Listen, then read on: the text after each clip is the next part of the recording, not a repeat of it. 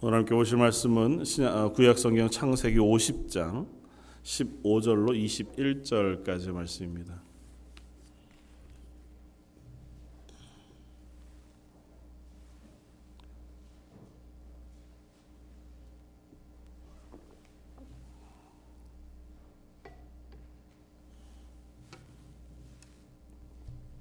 창세기 50장 15절로 21절까지 자, 였으면 우리 한 목소리 같이 한번 어, 봉독하겠습니다. 요셉의 형제들이 그들의 아버지가 죽었음을 보고 말하되 요셉이 혹시 우리를 미워하여 우리가 그에게 행한 모든 악을 다 갚지나 아니할까 하고 요셉에게 말을 전하여 이르되 당신의 아버지가 돌아가시기 전에 명령하여 이르시기를 너희는 이같이 요셉에게 이르라 내 형들이 내게 악을 행하였을지라도 이제 바라건대 그들의 허물과 죄를 용서하라 하셨나니 당신 아버지 하나님이 종들인 우리 죄를 이제 용서하소서 하매 요셉이 그들이 그에게 하는 말을 들을 때에 울었더라. 그의 형들이 또 친히 와서 요셉의 앞에 엎드려 이르되 우리는 당신의 종들이니이다. 요셉이 그들에게 이르되 두려워하지 마소서 내가 하나님을 대신하리이까. 당신들은 나를 해하려 하였으나 하나님은 그것을 선으로 바꾸사 오늘과 같이 많은 백성의 생명을 구원하게 하시려 하셨나니 당신들은 두려워하지 마소서. 내가 당신들과 당신들의 자녀를 기르리다 하고 그들 간곡한 말로 위로하였더라. 아멘. 어, 오늘은 창세기 50장 아, 말씀을 가지고 야곱과 요셉의 죽음이라고 하는 제목으로 함께 은혜를 나누겠습니다. 특별히 어, 오늘까지 이제 창세기 말씀들 다 살펴보게 되어지는데요. 어, 창세기 전체를 관통하고 있는 것은 어, 하나님의 언약이라 그렇게 이야기할 수 있을 것입니다. 하나님께서 이미 타락하고 하나님 곁을 떠나가 하나님의 영광 가운데 하나님과 교제하고 동행하는 그 지위를 잃어버린 인간들 그래서 스스로가 하나님을 찾을 수도 없고 또 스스로가 회복하여 하나님 앞에 거룩한 자리에 설 수도 없는 인간들에게 하나님께서 은혜를 베푸시고 부르셔서 하나님의 자녀, 하나님의 백성의 자리로 어, 세워 놓으시는 어, 뭐 이야기들이 창세기에 나와 있고 결국은 예수 그리스도를 통하여 이제 그 완성을 이루어 주실 것이지만 아, 아브라함을 통해서 하나님께서 어, 그 언약의 시작을 우리들에게 보여주십니다. 그리고 아브라함의 아들 이삭, 이삭의 아들 어, 야곱과 그의 열두 아들들에게로 어, 그 언약은 계속해서 흘러 연결되어져 가면서 믿음의 조상된 아브라함의 후손, 믿음으로 구원 얻는 모든 도로 오고 오는 모든 성도들에게도 하나님께서 이 언약의 말씀을 여전히 하고 계시고 또 이루어 주시고 그 언약대로 우리를 이끌어 가고 계시다고 하는 아, 이야기를 우리들에게 들려 주고 있습니다. 아브라함은 하나님의 언약을 받았습니다. 그 언약 하나만을 붙들고 본토 친척 아비집을 떠나서 그가 갈대아 우르에서 이 가나안 땅으로 이주해 왔고 이주해 온 그곳에서 하나님이 약속하신 약속 하나만을 붙잡고 나그네 인생을 살았다. 성경 그렇게 이야기합니다. 그리고 하나님께서 약속은 하셨으나 아브라함도 그 약속을 붙잡고 살기는 했고 그 약속을 붙잡고 살아간 것 때문에 믿음의 조상이라고 하는 하나님의 칭찬을 얻게 되었기는 하지만 그의 죽음에 이르렀을 때에 결코 그가 그 약속의 모든 것들을 다 누리고 그 약속의 모든 결과들을 다 눈으로 보지는 못했다고 하는 것을 우리는 성경을 통해서 확인합니다. 하나님이 언약하셨으나 하나님의 언약은 어, 아브라함의 죽은 그 때에 그 눈앞에 완전히 다 이루어지지 않고 그저 그 언약이 아들 이삭에게로 계승되어져 가는 것 그리고 언약의 아주 작은 일부분만 어, 그 앞에서 이루어지고 어, 또 실현되어지는 것을 아브라함 볼 뿐이었습니다. 그리고 어, 아브라함은 죽었지만 그 언약은 그대로 살아서 그 언약은 그 아들 이삭에게로 연결이 어, 되어졌습니다. 아브라함이 죽고 나면 하나님께서 또 다른 어떤 누군가를 택하시고 그와 또 다른 약속을 하시는 것이 아니고 아브라함에게 하셨던 약속이 그대로 어, 그 아들 이삭에게로 연결되어져서 이삭의 전 생애를 관통하면서 하나님의 언약이 이삭과 함께 하고 있는 것을 또한 우리로 하여금 보게 해 주십니다. 그의 시작과 그의 끝이 어떠했든지 그가 어떤 삶을 살았든지 간에 하나님께서 그 언약 가운데 그를 놓으시기를 기뻐하셨다는 거죠. 이삭의 노년의 눈이 어두워져서 그 하나님의 언약 그리고 하나님의 말씀을 온전히 다 바라볼 수 없는 그 순간에도 하나님께서 혹은 어, 남을 속이는 어떤 죄의 어, 그런 어, 길들을 통해서라도 아, 아브라함에게 허락하셨던 그 언약을 이삭에게 이삭에게 허락하셨던 그 언약을 야곱에게 전달해 주는 것을 볼 수 있습니다. 야곱의 일생을 바라보면 그는 하나님의 언약 가운데에서 만들어져 가고 있는 그와 같은 모습들을 우리가 봅니다. 이미 하나님께서 그의 어머니의 태중에서 에서를 버리고 야곱을 택하셨다고 하는 그와 같은 하나님의 택하심을 입은 사람이 되었습니다. 그럼에도 불구하고 야곱은 태어난 그 순간부터 이 애굽에 내려오는 때까지 혹은 베델에 올라가는 그때까지 자기의 힘을 의지하고 자기의 욕심과 자기의 능력과 지혜를 따라서 이 땅의 삶을 살려고 애썼던 사람이 야곱이었다고 하는 것을 우리가 한번 살펴보았었습니다. 그럼에도 불구하고 하나님은 아브라함에게 허락하셨던 그 언약을 이 야곱에게도 그대로 연결해 주셔서 그 언약을 결코 포기하지 않고 야곱을 그 언약의 백성의 자리로 돌아오게끔 혹은 만들어 어, 가시기 위하여 어, 하나님께서 수고하시고 일하시는 모습 우리가 볼 수 있습니다. 형과 아버지를 속이고 도망치던 야곱에게 베델에서 나타나셨고 그가 외삼촌을 피해 도망해 오면서 뒤에는 어, 이제 도망쳐온 외삼촌의 집 그리고 이제 아버지 집을 가려고 한 그 마당에 형 에서가 400명의 군대를 이끌고 돌아오는 그 야복강 나루에서조차 야곱은 자기의 힘을 의지하고 자기가 어떻게든 이 문제를 해결하려고 혹은 내가 뭐 하나님과 씨름해서라도 하나님의 뜻을 꺾어서라도 혹은 하나님을 어, 향해서 졸라서라도 이 문제를 해결하겠다고 애쓰는 사람이 야곱이었습니다. 그런데도 하나님은 그 야곱에게 허락하셨던 그 언약을 완전히 다 이루어 주시고 계시다는 것입니다. 야곱의 일생을 돌아보면 하나님께서 야곱에게 말씀하시는 장면이 몇 번 나오지 않습니다. 야곱이 긴 삶을 살아가고 어, 147세가 돼 오늘 어, 창세기 49장에 어, 죽음을 맞이합니다. 어, 그 기간 동안에 하나님께서 야곱에게 나타나셔서 말씀하시는 장면은 간접적인 어, 말씀까지, 그러니까 어머니의 태중에 어, 있을 때 말씀하신 것까지를 포함해 봐야 아홉 번 정도에 지나지 않습니다. 그러니까 야곱이라고 하는 사람은 하나님이 나타나셔서 하신 말씀, 그 말씀을 붙잡고 그것이 아버지 이삭과 할아버지 아브라함에게 약속하셨던 약속인 줄 알고 또 그것이 나에게 허락되어진 하나님의 약속인 줄 알고 그것을 의지해서 지금 여기까지 온 사람입니다. 그럼에도 불구하고 하나님은 야곱에게 그렇게 오래 나타나시지 않았어요. 자주자주 나타나셔서 매번 은혜를 베푸시고 빗 나갈 때마다 혹은 혼내셔서 바른 자리로 자꾸 돌아오게 하셔서 이 약속을 잘 지켜가는 그래서 약속의 좋은 계승자로 야곱을 만들어 가셔서 야곱을 할아버지 아브라함처럼 믿음의 사람으로 만들어 가시지는 않았다는 겁니다.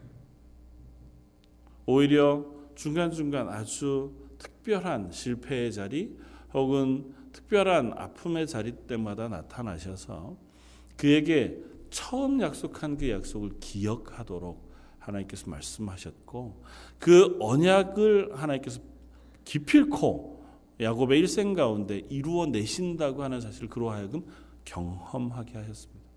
그래서 저희가 지난주에 살펴보았던 것처럼 그가 마지막 죽음 앞에 놓였을 때 자기의 열두 아들들을 자기의 앞에 놓고 그 한 사람 한 사람을 향하여 하나님 주시는 마음을 따라 예언하고 축복하는 그 어, 자리에 서게 되어지는 것을 봅니다. 성경은 열두 아들들에게 행한 그 축복과 예언이 하나도 땅에 떨어지지 않고 다 이루어졌다고 하는 것을 구약 성경을 통해서 우리에게 보여줍니다. 지난주 우리가 살펴보았던 것처럼 레위와 시므온이 그랬고 유다가 그랬고 야곱의 두 아들이었던 문하세와 에브라임이 그러했던 것을 우리는 봅니다. 그들에게 소소한 아주 작은 어, 예언의 말씀이었다 할지라도 하나님께서 야곱에게 주셨던 마음이고 야곱을 통하여 그 열두 지파들을 향하여 예언하게 하신 것이어서 그 예언들이 그 열두 지파에게 그대로 주어지는 것을 볼 수 있습니다.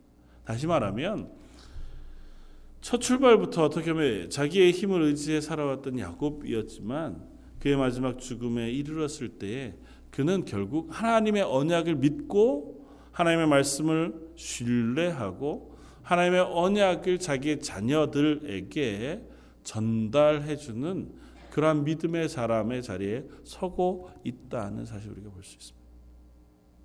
야곱의 죽음을 어, 놓고 우리가 묵상할 것은 두 가지인데요. 하나는 그가 그 자녀들을 향하여 했던 그 축복 전체를 우리가 한번 돌아보미고 또 하나는 그가 마지막 죽음을 앞두고 유언한 유언의 어, 말을 우리가 한번 어, 살펴볼 것입니다.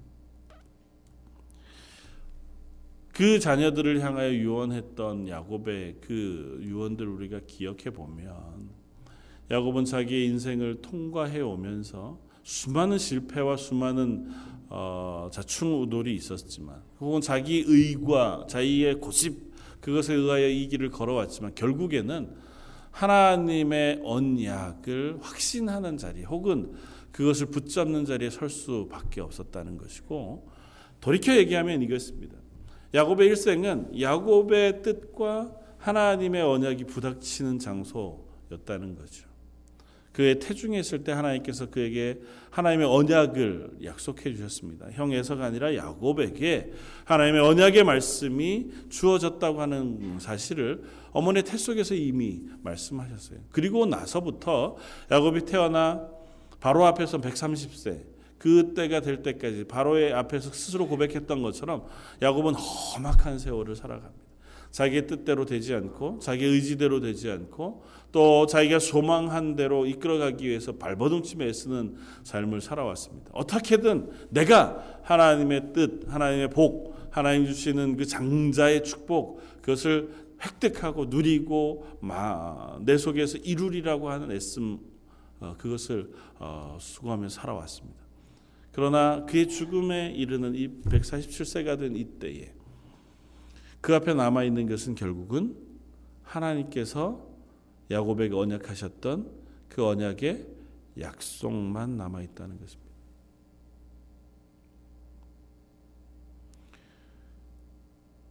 이 마지막 죽음 앞에서 야곱은 자기의 자녀들의 머리에 손을 얹고 축복하고 예언합니다. 그 축복하고 예언하는 자리에서 야곱은 그저 하나님이 허락하시는 대로 하나님이 그 마음에 말씀하시는 대로 그 자녀들에게 축복하고 예언할 뿐입니다. 내가 가진 재산을 자녀들에게 물려주기 위해서 내가 이태 동안 147년 동안 얼마나 수고하고 애써 왔는지 그 중에서 얻은 땅과 물질과 재산과 지위를 이 12명의 자녀들에게 다 조금씩 조금씩 나누어 주면서 너희 이것을 가지고 또 너희도 열심히 살아라고 얘기하지 않습니다. 열두 아들들을 불러놓고 그 아들들에게 내 지난 일생을 되돌아보면서 내가 이렇게 저렇게 살았더니 이렇게 저렇게 되었다. 너희도 이와 같이 살아라고 유언하지도 않습니다. 물론 성경이 기록하고 있지 않으니까 야곱의 일생 마지막 그 시점에 어떤 말들을 다 기록했는지는 모르지만 성경은 적어도 야곱의 마지막을 이렇게 기록하고 있다는 거죠. 야곱의 일생 자기의 어떠함과 어떤 수고들 그리고 그가 노력해서 획득한 무엇, 그리고 얻은 재산, 지위, 이것을 자녀들에게 전달해 주지 않고 하나님이 그에게 베푸셨던 언약의 약속, 그 약속을 따라서 자기의 자녀들에게도 그 언약의 약속을 물려주고 있다는 것입니다. 일생을 하나님의 언약의 말씀과 이 야곱이 자기의 삶을 살아가려고 하는 발버둥이 싸워 부닥쳐 왔지만 그 부닥침 결국에 남는 것은 하나님의 언약의 말씀 하나밖에는 없다는 것입니다. 그리고 마지막으로 야곱은 하나의 유언을 더 합니다. 그건 무엇이냐 하면 나의 죽은 후에 나의 시신을 이 애굽 땅에 두지 말고 할아버지 아브라함과 아버지 이삭이 묻힌 그 가나안 땅 막벨라 굴에 나를 묻어 주기를 요청합니다. 무엇 때문일까요? 오늘 50장은 이 아버지 야곱이 죽고 나자 요셉이 그 아버지 장례를 치르는 이야기로 시작이 되어집니다. 49장 33절 야곱이 아들에게 명하기를 마치고 그 발에 발을 침상에 모으고 숨을 거두니 그의 백성에게로 돌아갔더라. 요셉이 그의 아버지 얼굴에 굽으려 울며 입을 맞추고 그리고 나서 이제 장례의 절차를 하는데요.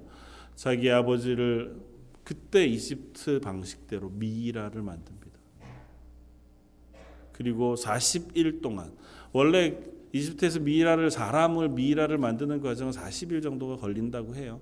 약품 처리를 하고 더 이상 시체가 부패하지 않도록 그렇게 만드는 과정이 하루 이틀에 되어지는 게 아니고 긴 시간 40여일간의 시간이 필요로 한다고 해요. 그러니까 40일 동안 아버지 야곱의 시체를 미이라로 만들었습니다. 그리고 바로에게 부탁해서 내 아버지를 아버지의 유언을 따라서 가나안 땅에 가서 장사 지내도록 요청합니다. 그리고 그 요청을 바로가 받아들여줘요. 그런데 그 과정 속에 이 야곱을 위하여 장사를 치르는 기간, 애곡하는 기간이 나오는데 무려 70일을 애굽에서 장사 치르며 애곡했다고 기록해요. 그러니까 한 사람의 장례를 치르는데 요즘은 저희가 보통 3일장, 뭐 5일장 이렇게 얘기하잖아요. 다시 말하면 야곱의 장례를 70일 장을 치른 겁니다. 문헌을 찾아보면 고대 이집트에서 바로 파라오 그러니까 왕이죠. 파라오가 죽으면 장례를 치르는 기간이 72일입니다. 그리고 직급에 따라서 그 사람의 지위에 따라서 그 장례 치르는 기간은 점점 점점 줄어들어서 일반 서민들 같은 경우는 아주 작은 날수만 장례를 치르죠.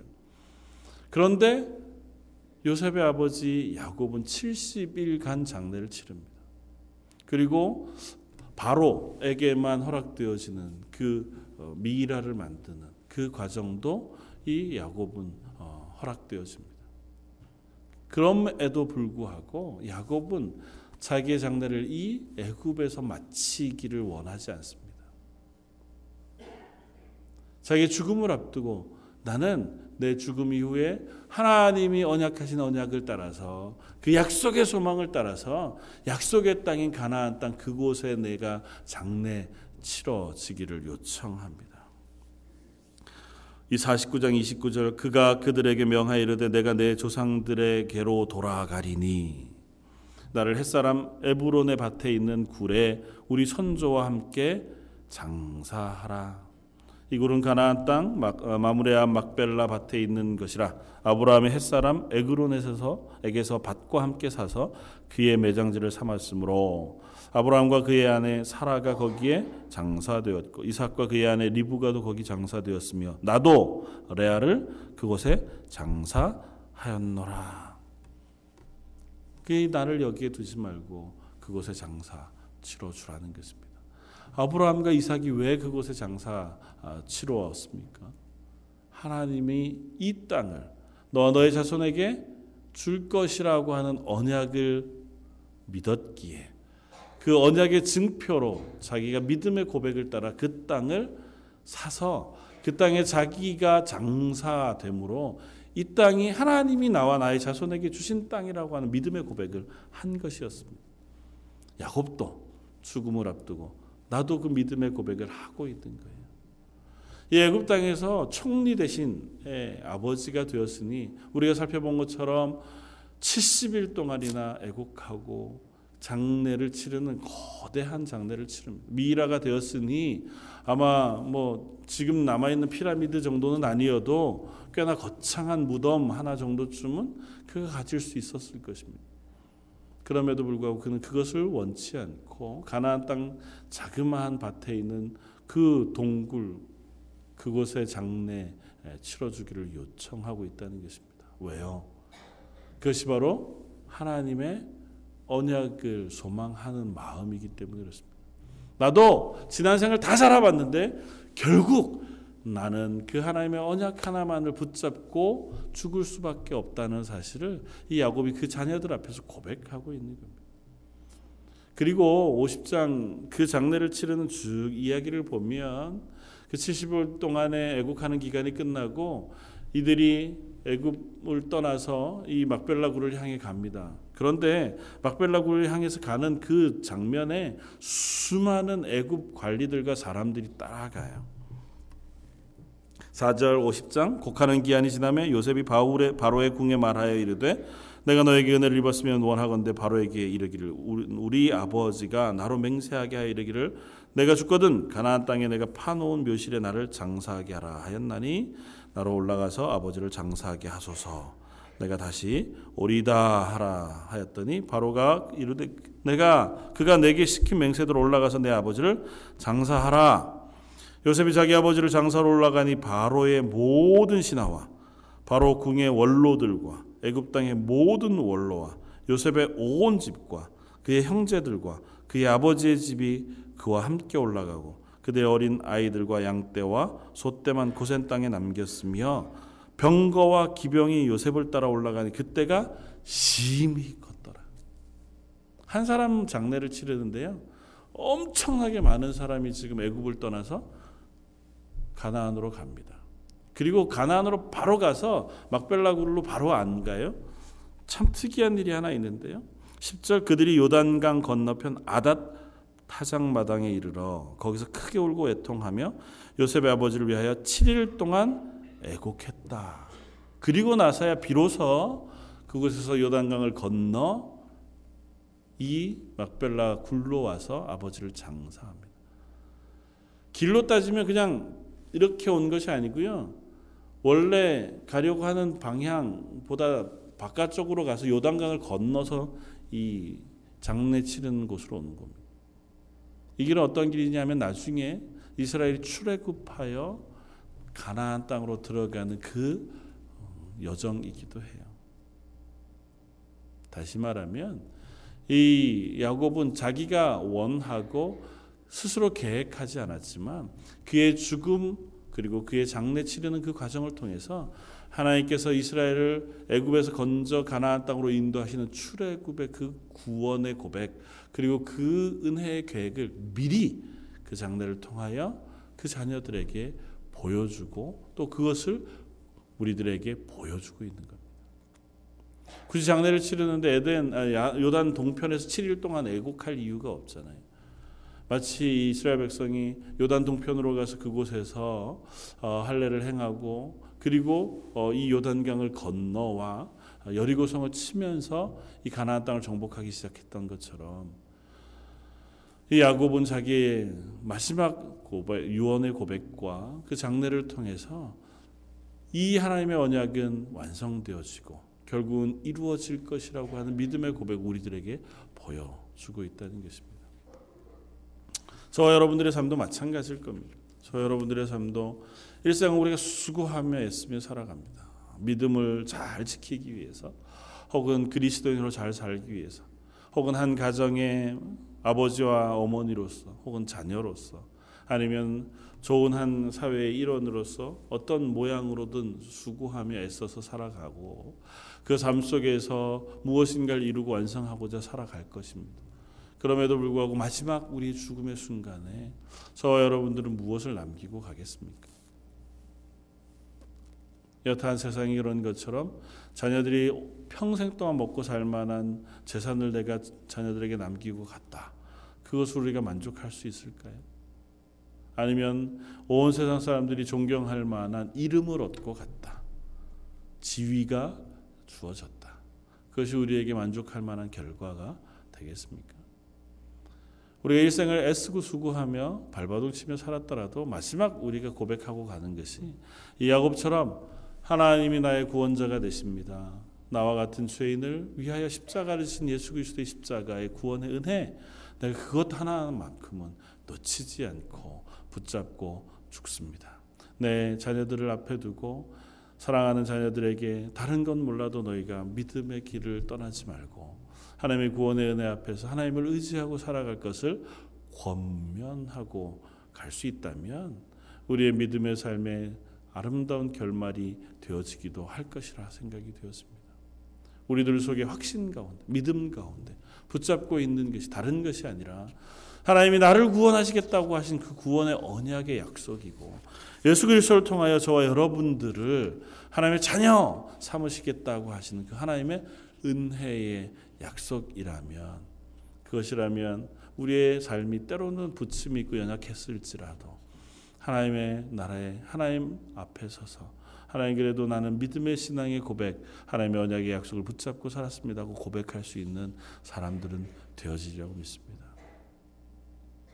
아울러서 50장 오늘 읽었던 그 말씀 속에 요셉의 죽음 이야기가 나옵니다. 요셉이 죽기 전에 먼저 아버지 야곱을 장사하고 나니까 형들이 덜컥 겁이 났습니다. 아버지가 있을 때는 아버지 얼굴을 봐서라도 요셉이 우리들을 향해 보복하지 않았지만 아버지가 죽은 이 마당에 지금 요셉은 이 바로 이 애굽에서 총리 대신이고 우리는 그저 이곳에 와서 땅을 얻어 살고 있는 사람에 불과하니 요셉이 마음만 먹으면 얼마든지 형들에게 복수할 수 있고 보복할 수 있는 상황이었습니다. 이미 어, 앞쪽에서 요셉이 형들에게 고백을 합니다. 45장 5절 이하에 보면 자기의 정체를 알리고 그리고 이 일이 하나님의 계획하심이었다고 하는 고백을 해요. 그래서 형들에게 두려워하지 말 것을 이야기합니다. 하나님께서 나를 먼저 보내셔서 이 모든 일들을 준비하게 하셨다고 하는 고백을 했음에도 불구하고 그리고 17년 동안 이곳에서 살았어요. 그랬는데도 불구하고 아버지가 죽자 형들은 요셉에게 와서 우리들을 괴롭게 혹은 보복하지 말기를 요청합니다. 누구의 이름을 빌어서 아버지의 유언을 빌어서. 넌 잘 모르겠지만 아버지가 죽기 전에 이런 얘기를 했다는 거죠. 요셉에게 가서 요셉이 아버지가 죽은 후에 우리들에게 보복하지 말기를 아버지가 부탁했으니 너는 우리들에게 보복해 주지 말 것을. 그리고 나중에 자기들도 요셉에게 찾아가서 오늘 본문에 본 것처럼 무릎 꿇고 엎드려서 우리는 당신의 종들입니다. 그리고 우리에게 보복하지 말아 주십시오.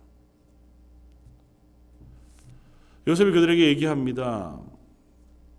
두려워하지 마소서 내가 하나님을 대신하리까.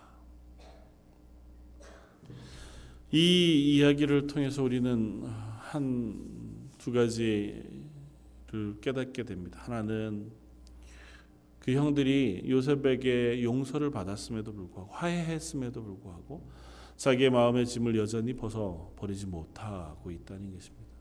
그리고 그것은 어떤 어떤 의미에서 저와 여러분들의 죄 사함의 은혜 가운데 거하는 연약한 모습을 어, 또 보여주는 것이기도 하다 생각이 됩니다. 우리 예수님의 십자가의 보혈로 구원을 얻었습니다.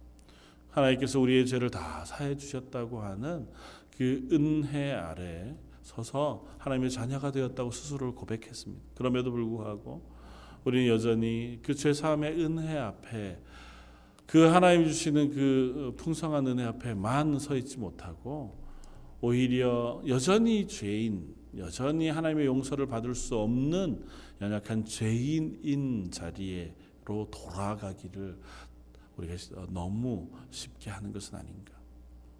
죄를 범하기 때문이기도 하지만 또 다른 한편으로 정말 내가 용서받는 게 맞을까? 나를 용서하시는 게 맞을까 고 하는 그 의심의 자리로도 자꾸 돌아가게 되어진다는 것입니다. 그렇지 않습니다. 하나님 우리를 향하신 구원의 은혜는 너무도 분명합니다.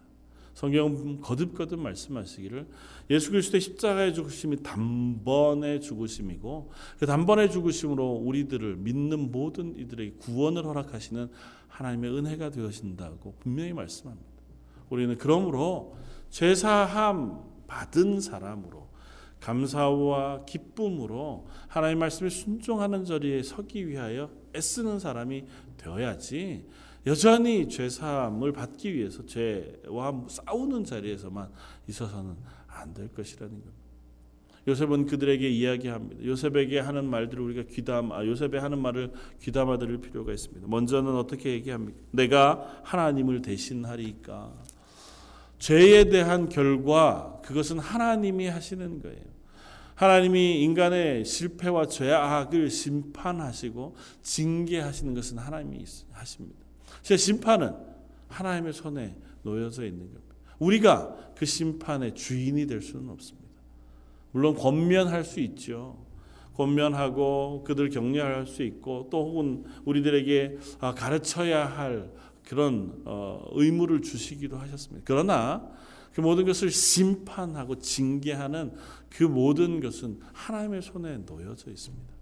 우리 스스로가 심판자가 되어서도 안 되고 우리 스스로가 판단자가 되어서도 안 됩니다. 그래서 저 사람은 죄인. 그래서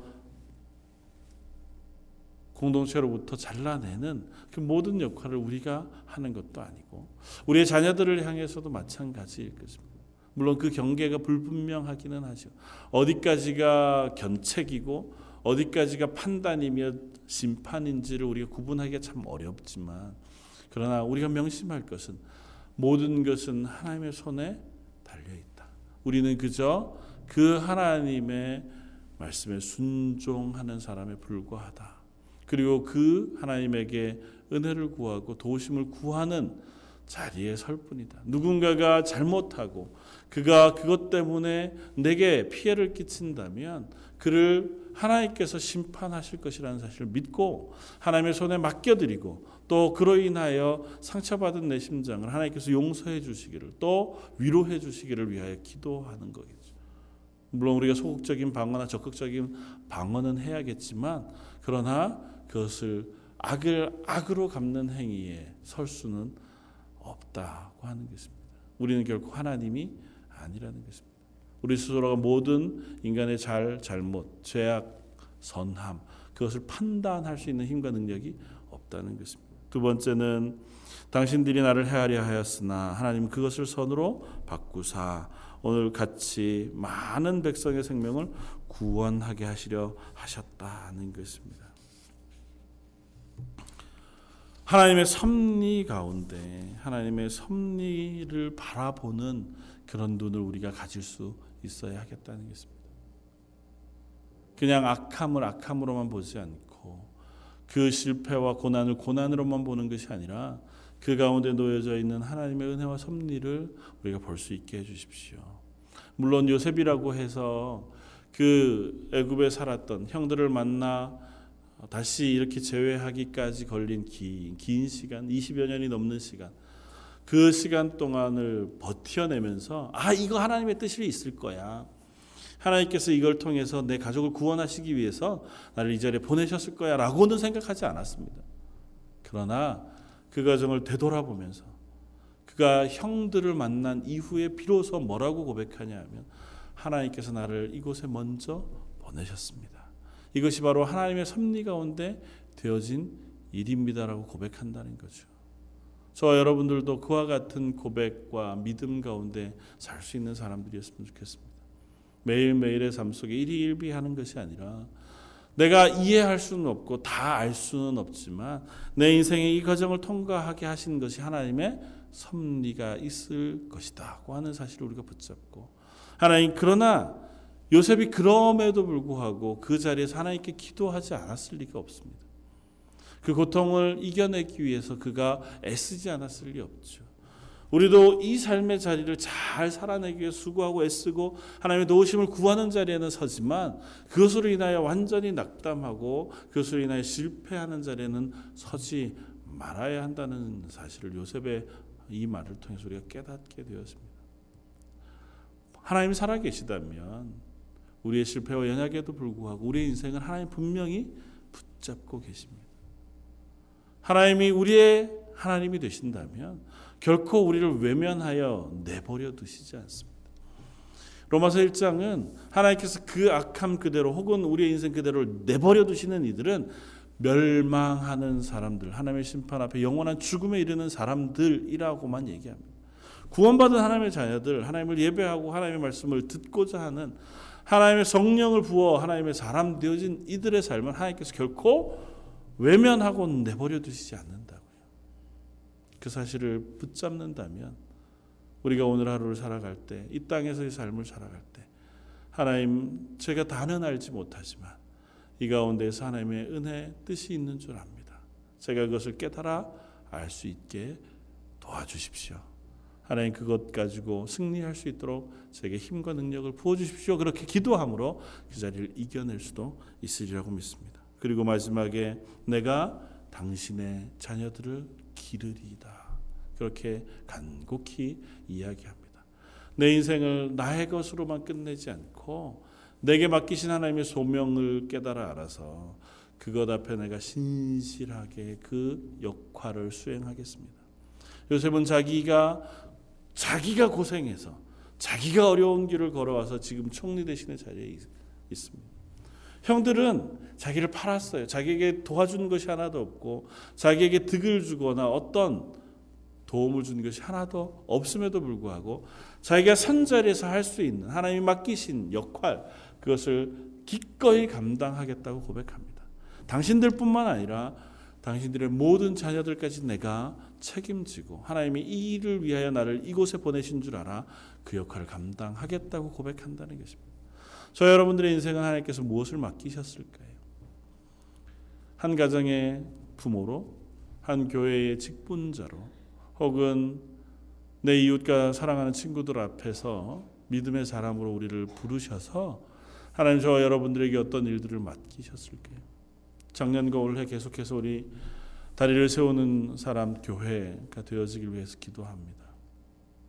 성경 거듭거듭 우리를 대제사장 으로 삼으셨다고 말합니다. 다른 사람들을 위하여 중보하며 기도하는 역할을 맡기셨고 다른 이들에게 복음을 전하는 역할을 맡기셨고 내 삶으로 사랑과 위로와 격려를 나누어 주므로 그들을 하나님의 사람으로 위로하는 역할을 맡기셨다고 얘기합니다. 내 신앙의 그 모든 것을 내 인생에만 집중하는 것이 아니라 내 인생은 하나님이 책임지실 것이라면 나는 내게 맡겨진 또 다른 이들을 위해서 기도하리라. 그렇게 다짐하는 저와 여러분들이 되기를 원합니다. 우리가 다른 이들을 위하여 기도할 때 하나님은 내 기도의 제목을 또한 들으시는 줄 압니다. 하나님 우리의 마음을 모르시지 않잖아요. 우리의 형편을 모르시지 않습니다. 우리의 형편과 사정을 아시고 우리의 마음과 모든 괴로움을 아시는 하나님께서 내가 하나님 앞에 그 모든 것들을 얼마나 자세히 알려드렸느냐에 따라 응답하시고 응답하시지 않느냐가 결정되어지는 것이 아니고 내가 하나님의 뜻에 얼마나 순종하느냐에 따라서 하나님은 내 삶에 응답해 주신다는 사실을 기억해야 합니다. 내가 내 이웃을 위하여 간절히 기도할 때 예수님은 하나님의 우편에서 나를 위하여 중보하고 기도하실 겁니다.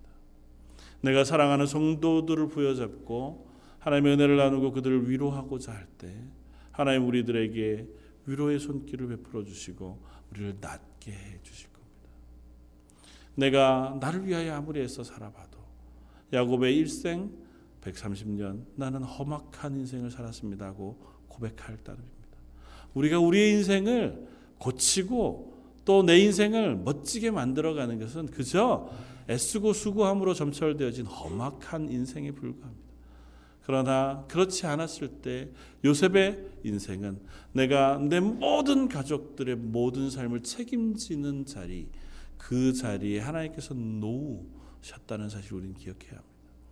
내가 그걸 하기 위해서 수고한 것도 아니고, 내가 그걸 얻기 위해서 애쓴 것도 아니지만, 요셉은 온 이스라엘이 하나의 민족이 되어지는 그 자양분이 되는 역할을 하나님께서 맡겨 주셨어요.